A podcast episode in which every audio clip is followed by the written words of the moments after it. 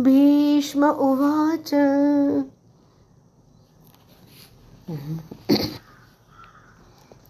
इति मतिरूपकल्पिता वितृष्णा। भगवति सात्वत पुङ्गवे विभुम्नि। स्वसुखमुपगते क्वचिद्विहर्तुं प्रकृतिमुपेयुषि यत् भवप्रवाह। त्रिभुवनकमनं तमालवर्णं रविकरगौरवराम्बरं दधाने। वपुरलककुला वृतानलाब्जं विजयसकेरतिरस्तु मे अनवद्या युधितुरगरजो विधुं रविष्व कचलुलितश्रम वार्यलङ्कृता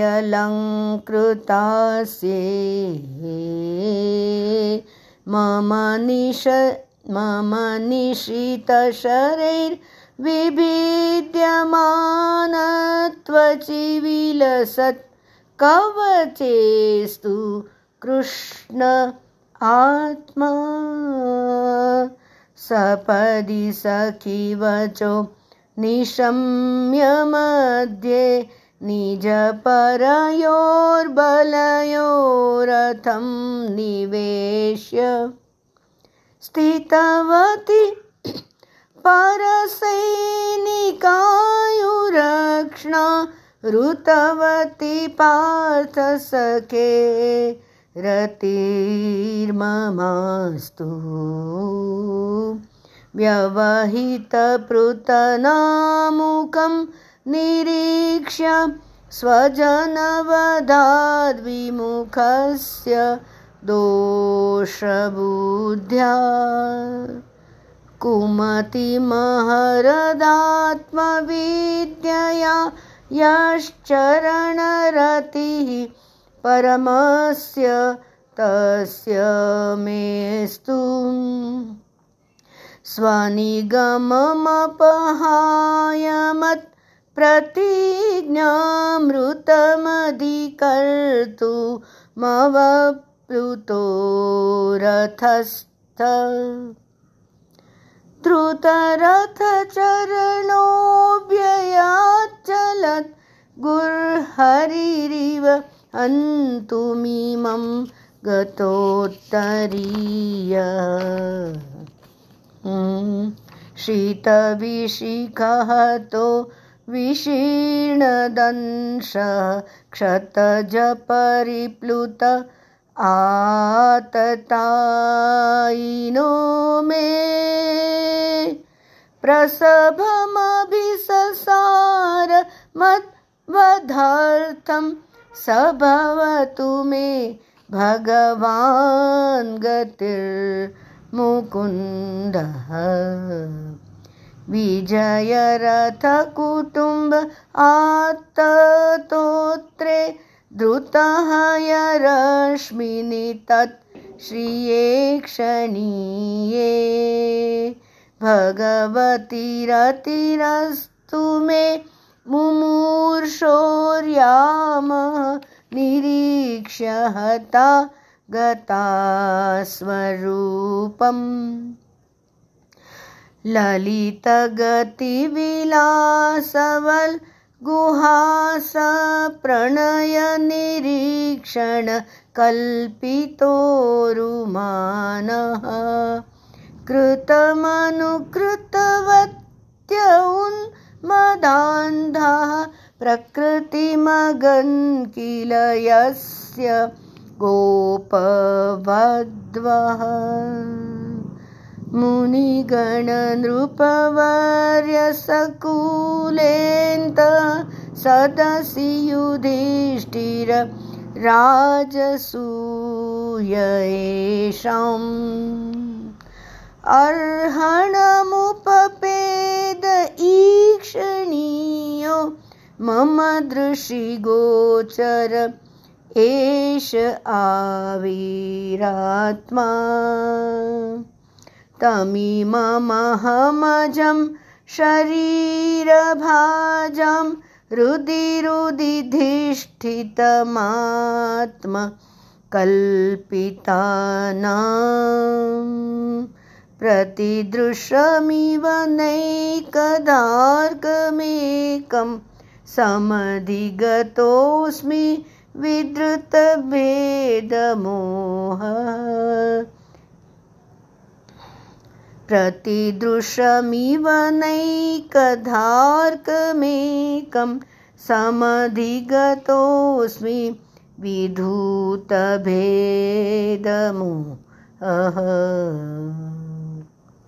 सूतवाच कृष्ण एवं भगवती मनोवाग्दृष्टिवृत्तिभिः आत्मन्यात्मानमाविश्य सोऽन्तश्वास उपारमत् सम्पद्यमानमाज्ञाय भीष्मं ब्रह्मणि निष्कले सर्वे बभूस्ते तूष्णीं वयांसीवदिनात्यये तत्र दुन्दुभयो नेदुर्देवमानववादिताः सशंसुः साधवो राज्ञां खात्पेतुः पुष्पवृष्टयः। तस्य निर्हरणादीनि सम्परे तस्य भार्गव युधिष्ठिरः कारयित्वा मुहूर्तं दुःखितोऽभवत्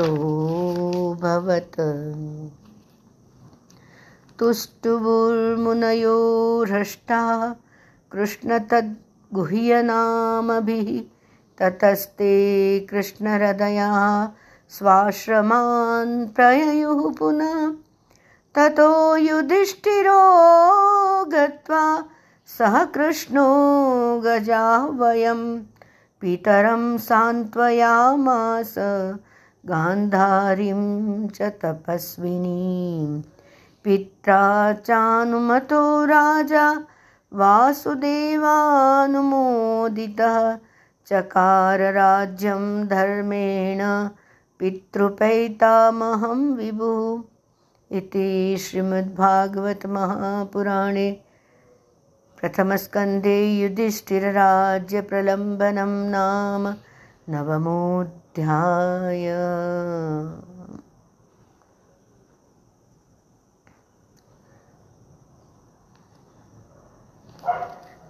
नौवे अध्याय के अंदर। जभी भगवान कृष्ण युद्ध समाप्ति हुई, तभी अश्वत्थामा ने पाँच बाण पांडव तरफ़ और एक गर्भ में स्थित परीक्षित की तरफ़ जो बाण फेंके और वो जो उत्तरार्थी जिसके गर्भ में परीक्षित पल रहे थे, वो एक ही मात्र निशानी थी। ये वंश की और वो तो कृष्ण की परम भक्त थी। नित्य निरंतर चिंतन करती थी, जप करती थी। वो जप की महिमा है कि वो जप करते समय भगवान का श्री हरि विष्णु का नाम लेते लेते वो जो ब्रह्मास्त्र फेंका था वो उसकी असर नहीं कर पाया। तदुपरांत वो कृष्ण के पास दौड़ गई और पूरी प्रार्थना करी। उसके बाद कुंती माता ने उनका एक एक वर्णन किया। वो कुंती की स्तुति आती है, अद्भुत स्तुति है कि भगवान, हम तुम्हारे बिना तो कैसे रहें? अब तुम जा रहे हो द्वारिका। तो फिर भगवान कृष्ण के पास दौड़ गई और कुंती की स्तुति आती है। और फिर भगवान रुक गए, फिर सभी को लगा कि हाँ भगवान मेरे लिए वापस आए। अर्जुन को कुछ लगा, कुंती को कुछ लगा, सबको अपना अपना कि ऐसा हुआ, इसलिए भगवान रुके। असल में तो भगवान की लीला भगवान ही जानते हैं। भीष्म पिता महादेह त्याग करने वाले थे और उनकी जो पुकार थी, वो उसको ये सब बहाना बना के, बुआ का मन रखने का बहाना बना के वो रुक गए और फिर युधिष्ठिर को राज्य दे दिया। उस पूर्ण रथ के ऊपर विराजमानों के सभी भाई गए और सभी ऋषि मुनि सब एक एक संत एक एक ये पर्वत मुनि, नारद मुनि और ये परशुराम शिष्यों से तो सभी सभी सभी, सब लोग आए और फिर वो वहाँ भीष्म को धृतराष्ट्र नहीं क्षमा करना। युधिष्ठिर को धर्म हर एक प्रकार के धर्म के विषय में, ऐसी अवस्था में भी उनको बताया। और फिर, द्रौपदी को समझाया कि मेरी मति भ्रष्ट हो गई थी, दूषित अन्न से अधर्म का साथ दिया मैंने तो मुझे क्षमा करना। ये क्षमा करके जो जो कार्य थे निपटा लिए। अब उत्तरायण आ गया था, सूर्य संक्रांति हो गई थी, और फिर वो उत्तरायण काल, जैसे सब जानते हैं, उत्तरायण और दक्षिणायन दो अयन रहते हैं छः छः महीने का। उत्तरायण में शुभ्र मार्ग में, उत्तम मार्ग में गति होती है तो उन्होंने खींचा भूख प्यास करके। आखिर में अर्जुन आया तभी बताते हैं कि मुझे जल पीना है, प्यास लगी है तो उन्होंने बाण लेकर के बाण से गंगा प्रकट की। बाण गंगा आज भी कुरुक्षेत्र में उदय है और वो फिर वो गंगा जल पिया और फिर पवित्र हो गए और शुद्ध बुद्धि से उन्होंने सब कुछ, माया, मोह, ये जो भी भूतकाल था वो छोड़ दिया, जो भी रिग्रेट था, पश्चाताप था वो भी छोड़ दिया। क्षमा मांगनी थी द्रौपदी से, क्षमा मांगी। और फिर कृष्ण में मन लगाया। अंत समय उन्होंने भगवान कृष्ण में मन पूर्ण लगा के स्तुति गाई। ये भीष्म की स्तुति अति उत्तम है और ये गाने चाहिए।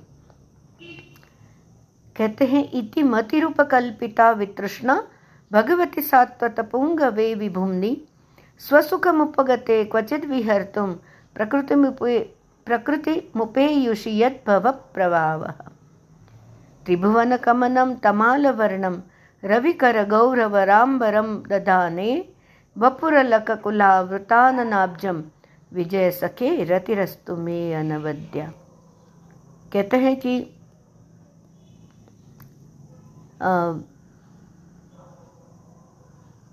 भगवान को प्रार्थना करते हैं कि विष्णु पितामह नी जो वाणी है, उनकी वाणी से जो स्तुति गाई है वो सहस्र अर्थ कहने वाली है। हम चिंतन करेंगे तो उसमें हज़ारों अर्थ निकलेंगे। ऐसी वाणी से आदि पुरुष भगवान पीताम्बरधारी चतुर्भुज के सन्मुख स्थित हो स्थित हो गए। वो उनको अपना सन्मुख माने बस कृष्ण के सिवा कुछ नहीं। कृष्ण जी में सभी संग छोड़ के भगवान में, भगवान श्री कृष्ण में मन लगाया। बुद्धि तो शुद्ध हो गई, मन भी स्थिर हो गया तो पाप नष्ट हो गए। और गंगा जल भी दे दिया अर्जुन ने। अभी दर्शन की महिमा देखो। श्रीमद् भागवत दर्शन शास्त्र है। श्री कृष्ण जी के दर्शन से वो जो आयुध से, आयुध लगने की जो पीड़ा थी, वो सब दूर हो गई। भगवत सत्ता में मन लगाते हैं। तो जगत की जंजा दूर हो जाती है, कष्ट दूर हो जाता है, पीड़ा दूर हो जाती है। क्योंकि जो पीड़ा है, जो दुख है, वो कष्ट है, वो इंद्रिय की वृत्तियों का भ्रम है।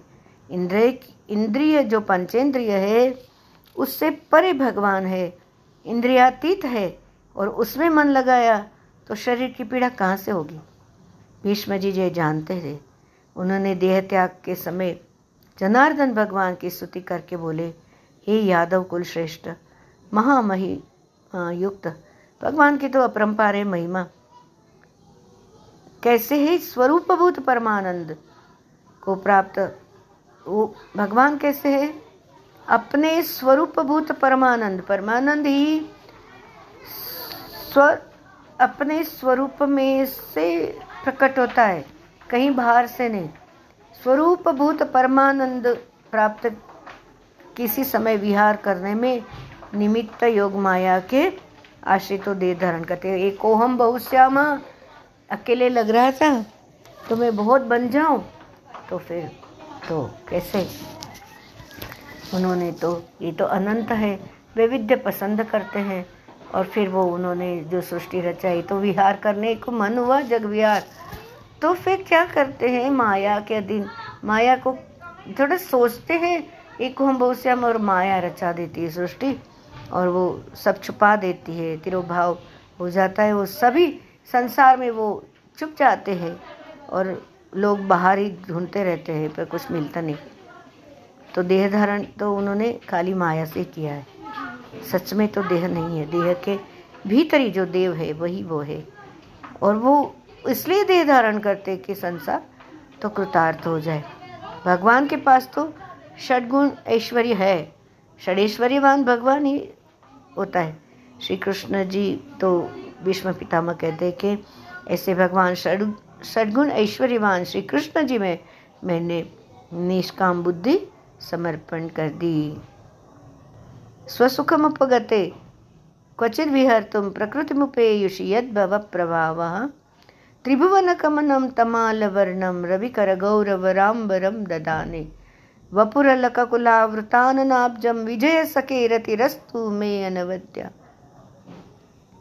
मैंने मेरी निष्काम बुद्धि मुझे कुछ चाहिए नहीं। अब ये नहीं चाहिए, बच्चे का कल्याण करो, ये करो, वो करो, भगवान ये कर दो, ये नहीं। मेरी बुद्धि में निष्कामता है, अभी कुछ भी नहीं चाहिए मुझे। तो स्तुति करते करते भगवान जनार्दन के वो उनको ध्यान में आया कि अभी देह त्याग करना है तो याद, उनको तो इच्छा मृत्यु का वरदान था। तो यादव कुलश्रेष्ठ महामहिमा युक्त स्वरूपभूत परमानंद को प्राप्त। ये सब कहते हैं हमें, क्यों? क्यों? जिससे हमें पता चले। संसार की कृतार्थता के लिए ही भगवान आए हैं तो मैंने क्या किया? एक तो बुद्धि में शुद्धि लाई, मन को स्थित किया, और बुद्धि की निष्कामता मैंने समर्पण कर दी।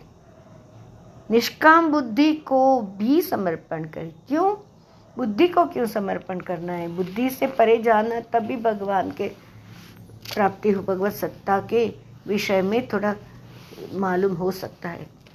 यो बुद्धे ही पर तस्तु सा। त्रिलोकी में सुंदर तमालवत नील वर्ण, सूर्य के किरण सम प्रकाशमान शरीर पर उज्जवल वस्त्र धारण के उसको मुख तो कैसा है? एकदम अलग लट ऐसे ऐसे चिटक रहे थे। ऐसे श्री कृष्ण चंद्र यदुनायक में मेरी निष्काम प्रीति हो। प्रीति तो हो भगवान में, पर भगवान ये चाहे वो चाहे, इसके लिए नहीं। बस भगवत सत्ता का दर्शन, और कुछ नहीं। अब वो युद्ध में तो घोड़ा घोड़ा चलता है, उसका खुरी क्या बोलते हैं वो, खरी, वो डाबला, वो जब भी चलते ना घोड़े तो फिर धूल उड़ती है ना तो फिर वो धूल से अलग लट उनके वो श्रम लग जाता है तो पसीना आता है तो कैसे कैसा लगता है वो पसीना? मानो एक कमल हो, वो शाम हो, और फिर ओस का कंठ कैसे चमकता है? ऐसे ये शाम के ऊपर वो पसीना चमकता है। और कितने सारे कठिन बाण मैंने कठिन बाणों से जिनकी देह मैंने भेदन कर डाली। ऐसे शोभायमान कवचधारी श्री कृष्णचंद्र में मेरी बुद्धि लगे। अभी अर्जुन ने जब कहा था कि दोनों सेनाओं के बीच रथ रखो, तुरंत ही ले गए। कौरवों की सेना, पांडव की सेना बीच में रथ ले गए। सारथी थे, कहे वहाँ ले गए। ऐसा नहीं कहा, मैं तो भगवान हूँ, मुझे क्या कहता है? सारथी थे। जो पात्र में हम रहते हैं, वो पात्र पूर्ण रूप से करना, ये भगवान सिखाते ये भीष्म। और फिर उन्होंने कर, किया क्या? भीष्म पितामह की कल्पना, ऐसे ऐसे अंगुली से, ये भीष्म, ये द्रोण, ये कर्ण, ऐसे ऐसे उंगली दिखा तो वो बहाने करके उन्होंने उनकी आयु खींच ली, नहीं तो अर्जुन कहाँ से जय होते? अर्जुन की जय कराई उन्होंने। ऐसे पार्थ सका श्री कृष्णचंद्र में मेरी प्रीति हो दूर खड़ी सेना का सुख देख के मोहित खिन्न अर्जुन को कुमति को अध्यात्म विद्या के उपदेश से दूर किया। गीता शास्त्र के उपदेश से दूर किया। ऐसे श्री कृष्ण की मनोहर मूर्ति मेरे नेत्रों में बसी रहे। वो, वो, वो बोल रहा था ना अर्जुन गुरु न हत्वा ही महानुभावान श्रेयो भोग तुम वैक्षमपी अलोके ये मेरे गुरु को मार दूँ ये मामा को शाला संबिंद सबको मार दूँ? क्या बोल रहे हो कृष्ण तुम? तो वो मोहित हो गया था। तो वो बैठ गया, सब धनुष बाण छोड़ के अपना कर्म छोड़ के बैठ गया। नहीं, उसको उठाया, उसने दूर किया। और अध्यात्म विद्या से दूर जो अध्यात्म विद्या से दूर हो गया था, वो उपदेश दे के फिर से उसको, वो मोह से दूर किया। ऐसे श्री कृष्ण की मनोहर मूर्ति मेरे नेत्रों में बसी रहे। हे नाथ, आप अपने भक्तों का ऐसा वचन प्रतिपालन करते हैं कि जब महाभारत भी नहीं हुआ था तो आपने प्रतिज्ञा की थी कि हम, मैं तो शस्त्र नहीं उठाऊँगा भाई, मैं पांडव की सहायता ज़रूर करूँगा। अब पितामह कहते, मैंने तो प्रण लिया था कि जो मैं भीष्म पितामह हूँ तो आपको संग्राम में व्याकुल करूँगा और तुम्हारी प्रतिज्ञा छुड़ाकर एक बार तो आपको शस्त्र ग्रहण कराऊँगा ही। ये देखो। भीष्म पितामह बोले, कैसे नहीं करते? मैं देखता हूँ। आपने भक्त भाव की रीति से सोचा। ये विश्व पितामह ऐसा क्या मेरे चैलेंज दे रहे ऐसे नहीं सोचा। ये भक्त है। वो सोचता है, भगवान को मैं ऐसे करूँ। तो कर लिया। भक्त भाव की रीति से सोचा। भगवान ऐसे दयालु ही होते भक्त भाव की रीति से सोचा, उनका सरल पॉजिटिव सोचने का जो, सकारात्मक सोचने का, कि उन्होंने ऐसे कि मेरा भक्त का भाव है, मैं करता हूँ, शस्त्र उठाता हूँ। मेरी प्रतिज्ञा छूट जाए तो छूट जाए, पर मेरे भक्त की प्रतिज्ञा ना छूटे। क्योंकि जब भक्त की प्रतिज्ञा छूट गई तो फिर कोई भक्त पूर्ण प्रतिज्ञा करेगा ही नहीं, और भक्ति संसार से तो उठ जाएगी। ये समझकर अपनी प्रतिज्ञा छोड़ दी और मैंने अपना प्रण पूरा करने के लिए अर्जुन के रथ का चक्र तोड़कर, चक्र तोड़ डाला रथ का तो घोड़ों को भी घात कर दिया और उसके रथ की ध्वजा भी तोड़ दी धनुष्य को भी काट दिया, गिरा दिया तो आप एकदम क्रोध में आ गए और उसी रथ का चक्र उठाकर मुझे मारने के लिए मेरे पीछे पीछे तुम दौड़ गए। उसी समय वो जो दौड़ रहे थे तो दुपट्टे से कैसे, तुम कैसे देख रहे थे? भीष्म पितामह भगवान कृष्ण को ही देख रहे थे। चलो, भेदभाव से ही सही दुनिया में उदाहरण है। रावण का है, ये कितने सारे उदाहरण हैं। हिरण्यकशिपु का है। तो कौन से भी भाव से, क्रोध भाव से, दुश्मन भाव से पर भगवान का स्मरण करके भगवान में ओतप्रोत होते हैं। ये नक्की बात है। तो तुम दुपट्टा कितना सुंदर लग रहा था। जैसे श्याम घटा में चपला चमक जाते। जैसे बिजली आती है, एकदम घने घेरे। घन घन नील वर्णति सुंदर मेघल श्यामल माधव मंद स्मित मुख राधा मनोर गोविंद गोपाल नटवर बिजली चमके, काले बादल में तो एकदम चमक्का ऐसे। इतनी सुंदर लग रही दौड़ दौड़ के भगवान विष्णु पितामह कह के व्याकुल हो गए।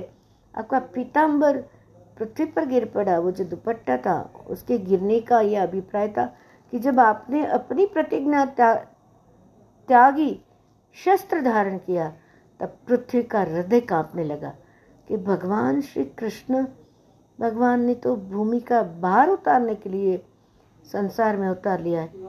कहीं वे भी अपनी प्रतिज्ञा न छोड़ दे। तो मेदिनी जो धरती थे इसके मन का भाव जानकर, उसका संशय मिटाने के लिए अपना उपरना धर, धरनी पर गिरा दिया। माता है ना, धरती माता? उनको लगा, ये तो अभी छोड़ देगा अपने प्रतिज्ञा। यह कहा कि, हे वसुधे वसुंधरा को आश्वासन दिया। धैर्य धारण कर, धैर्य धारण कर। शोकाकुल मत हो, भगवान, तुमने अपना दुपट्टा उसके ऊपर गिराया। इसका मतलब गिर गया नहीं, वो गिराया गया था। भाव से कि माँ, मैंने अपने भक्त की प्रतिज्ञा रखने के लिए अपना प्रण छोड़ा, परंतु तेरा भार अवश्य उतारूँगा। आप चिंता मत मत करो। तो किसी प्रकार का संदेह मत कर, माँ। धरती माता को आश्वासन दे। हे वसुमती, धरती माता को कहते, देखो, सभी और शतावधानी होते वो तो सहस्रावधानी। इधर तो वो पहिया उठा के उनका भीष्म पितामह के पर ध्यान है कि उन्होंने मैं मैं शस्त्र पकड़ा के छोड़ूँगा। तो ठीक है, भगवत भाव ले लिया। हे वसुमती, जब तेरे मन में विस्मय हुआ, तब मैंने उसी समय तुझको धैर्य देने के लिए अपना पीताम्बर तुझको सौंपा कि जब तक तेरा भार न उतारूं, तब तक मेरा ऊपर ना, ऊपर ऐसे पहनते ना दुपट्टा, अपने पास रखा रहने दे। तू ये दुपट्टा रख माँ, मैं काम करके आता हूँ। ऐसे पृथ्वी को धैर्य देने वाले मदन मोहन में मेरी रुचि हो।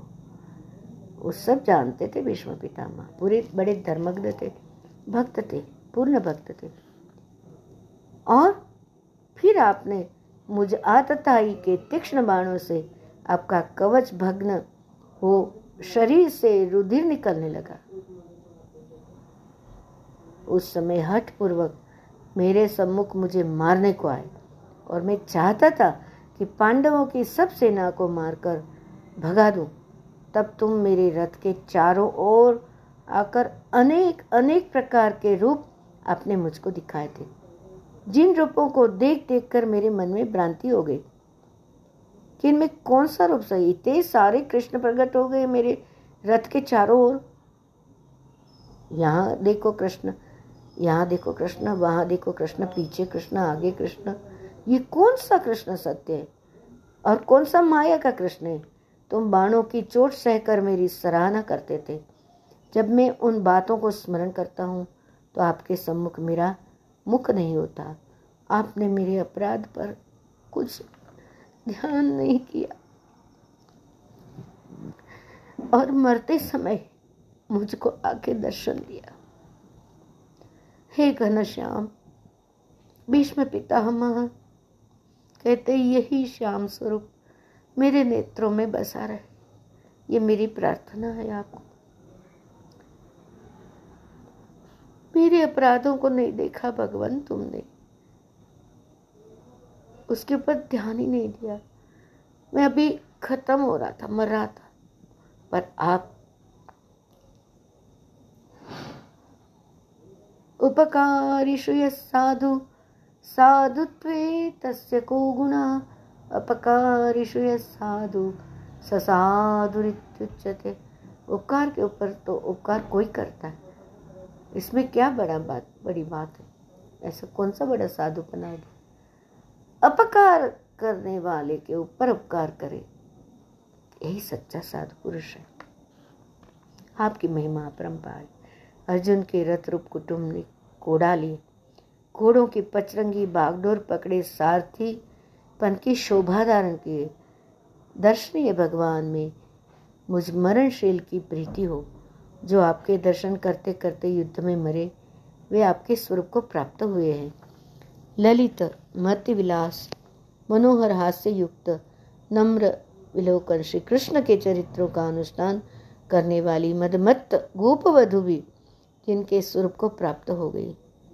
राजा युधिष्ठिर के राजसूय यज्ञ में अनेक मुनिगण नृपति समूह के समक्ष, जिनकी सबसे पहले पूजा हुई, आज मेरा धन्य भाग्य है कि वे दर्शन योग्य श्री कृष्ण मेरी दृष्टि के सन्मुख आकर प्रकट हुए। अपने रचे हुए शरीरधारियों के हृदय में क्या कहते हैं? अपने रचे हुए शरीरधारियों। हमें किसने बनाया है? उन्होंने तो। उनके हृदय में वो विराजमान है। अपने रचे हुए समझना ध्यान देना, सूत जी सावधान करते हैं। अपने रचे हुए शरीरधारियों को यहाँ कहते हैं,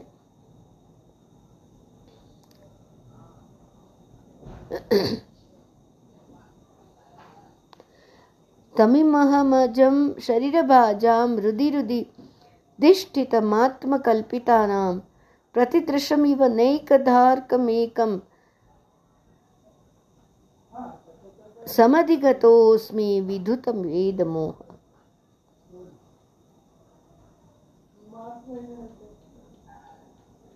कितना सुंदर स्पष्ट बताया है। समझना चाहे वो समझ ले।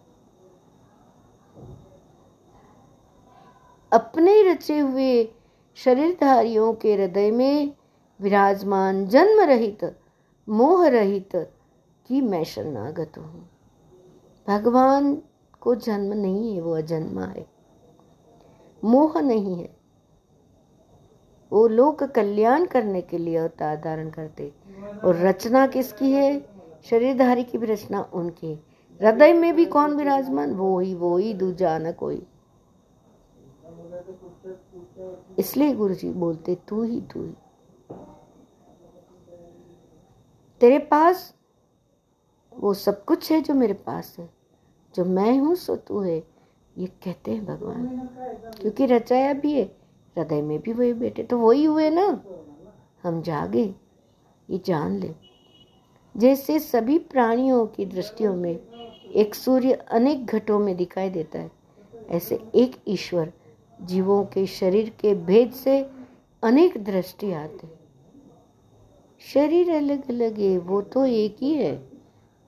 सूत जी सावधान करते हैं कि हे ऋषिगण, भगवान कृष्ण में मन, वाणी, दृष्टि की वृत्तियों सहित जीवात्मा को लगाकर भीष्म जी अंतश्वास उपराम को प्राप्त हो।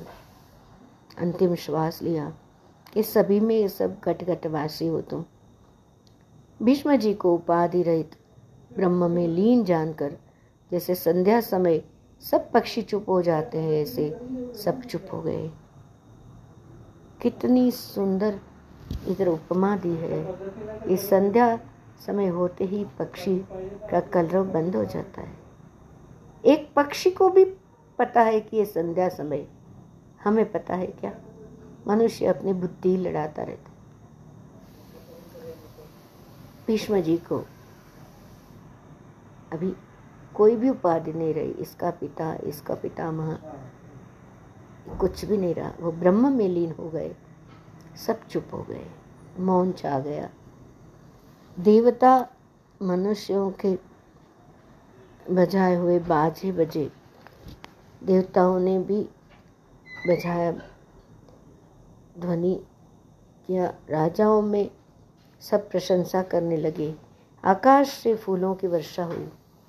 तब बताते हैं, हे शौनक मुनि, सुत जी आगे बताते हैं कि, हे शौनक मुनि, जब भी भीष्म जी की दाह क्रिया करी, युधिष्ठिर एक घड़ी शोक से अपने मन में बहुत ही दुखी हो गए।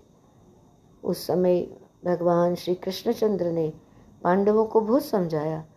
कि जैसी मृत्यु संसार में भीष्म जी की हुई है, ऐसी मृत्यु दूसरे की होनी बहुत दुर्लभ है। संसार में जिसने शरीर धारण किया, अवश्य एक दिन काल कवल होगा। तो सब खत्म होने वाला इधर। विभूति लगाते ना, सब बबूत हो जाएगा। राख हो जाएगा सब कुछ। कुछ नहीं रहेगा। आज दुनिया में अभी एक छोटा बच्चा है, वो सौ साल के बाद कोई भी नहीं रहे। इसलिए इनके मरने का सोच करना व्यर्थ है। युधिष्ठिर, जो कोई संसार में नर तनु पाकर माया मोह में लिप्त रहते मैंने शरीर आ गए, शरीर में आ गए, अभी माया मोह से लिप्त हो रहो तो कोई वो ठीक नहीं है। परमात्मा से विमुख रहकर कला क्लेश में अपने दिन व्यतीत करे, ये भी ठीक नहीं। और अपना तनु त्याग करे, उसके लिए शोक करना अवश्य चाहिए, क्योंकि वह नरक में वास कर कष्ट भोगेगा। और भीष्म पितामह ने तो संसार में कोई चले जाता है तो दुख होता है कि अब क्या होगा, आगे की यात्रा क्या होगी। सब ध्यान करते, सब एक प्रार्थना करते हैं, जबकि भगवान कृष्ण युधिष्ठिर को बताते कि भीष्म पितामह ने तो संसार में भक्ति पूर्वक धर्म संयुक्त रहकर धनुत्याग किया। शरीर छोड़ा तो उन, उनके भक्ति इतनी थी कि भगवान को आना पड़ा उधर। इसलिए इनके मरने का क्या शोक संताप है? युधिष्ठिर, आप तो चतुर हो, ज्ञानी हो। अधिक समझाना तो मूर्खों को चाहिए ये बात सुनकर युधिष्ठिर ने अपने मन को धैर्य दिया। ऐसे दुख तो होता है, पर धीरज भी धारण करना चाहिए।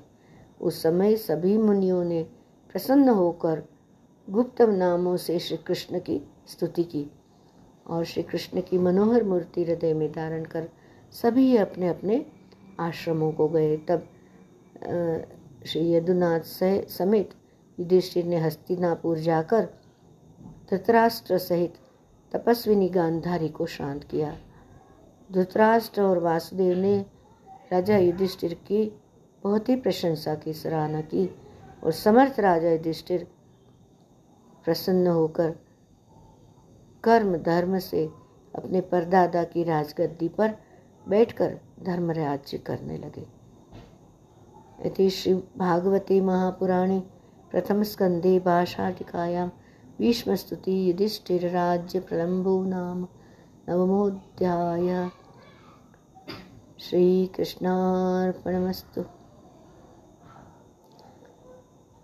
तो इस प्रकार जो प्रथम स्कंद का नवमा अध्याय है, उसमें भक्ति की खूब महिमा गाई है। अनन्य भाव से उत्तरा ने स्तुति की, परीक्षित की रक्षा हुई। कुंती ने स्तुति की, भगवान रुक गए। भले सबको लगा मेरे लिए रुके, पर वास्तव में भीष्म का देह त्याग होने वाला था और उनकी भक्ति थी, उनकी पुकार थी, उनकी इच्छा थी कि भगवान कृष्ण मेरे सम्मुख रहो, ऐसी उन्होंने प्रार्थना करी थी। तो वो उनका चिंतन करते, भगवत चिंतन करते करते, प्रार्थना करते करते उन्होंने देह त्याग किया उत्तरायण उत्तरायण में और फिर पूर्ण ब्रह्म की स्थिति पाई। तो शरीर धारण करके इस सभी में क्या कहा, सार क्या कहा? ये कथा हमें हमने सुनी सुत जी महाराज ने सभी ऋषि मुनियों को सुनाई, निमिषारण्य में। तो वो कथा में से हमने क्या समझा कि भक्ति होना चाहिए। ती सत्य से भक्ति रही वगैरह ऐसे ज्ञान में रहो, कर्म में रहो, जो भी। तो कर्म में भी पूर्णता तो कहा? और ज्ञान में अगर भक्ति नहीं है तो ज्ञान में भी थोड़ा ऐसा शुष्कता आती है वृक्षता आती है। तो त्रिसत्यस्य भक्तिरीव गरीयसी। भक्ति में रहना है। भक्ति माने क्या? भगवान सर्वत्र व्याप्त है। वो परम प्रेम स्वरूप है। वो शरीर जो दिख रहे शरीर माने मनुष्य शरीर, वनस्पति, पृथ्वी, अनंत कोटि, ब्रह्मांड, जो भी सूर्यमाला निहारिका, वो जो, वो भी पूरा पृथ्वी, पूरा ब्रह्मांड शरीर ही है। तो वो शरीर में शरीर जिससे चलता है, जो चलाने वाला है, वही कृष्ण। और वो भी हमारे भीतर, वो गुरुदेव बताते हैं, आकाशवत है, स्पेस जैसा है। आकाश शरीरम ब्रह्म आनंद आत्मा तो आनंद में रहने से फिर वो उसकी तरफ़ हम जा सकते हैं। अथवा खाली हो जाने, कोई बात पकड़ के रखे तो फिर उनके तरफ़ गति नहीं होती है।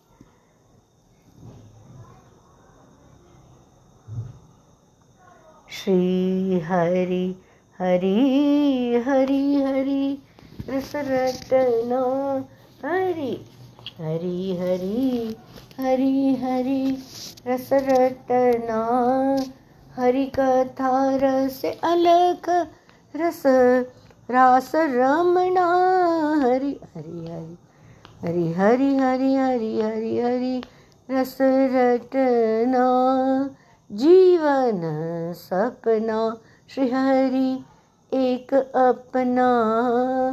ये जागो जीवन धन, हरि अपना। हरि हरि हरि हरि हरि हरि हरि हरि हरि, रस रटना। कृष्णाय वासुदेवाय हरे परमात्मने प्रणतः क्लेशनाशाय। गोविन्दाय नमो नमः। ॐ श्रीकृष्णार्पणमस्तु। हरये नमः हरये नमः हरये नमः।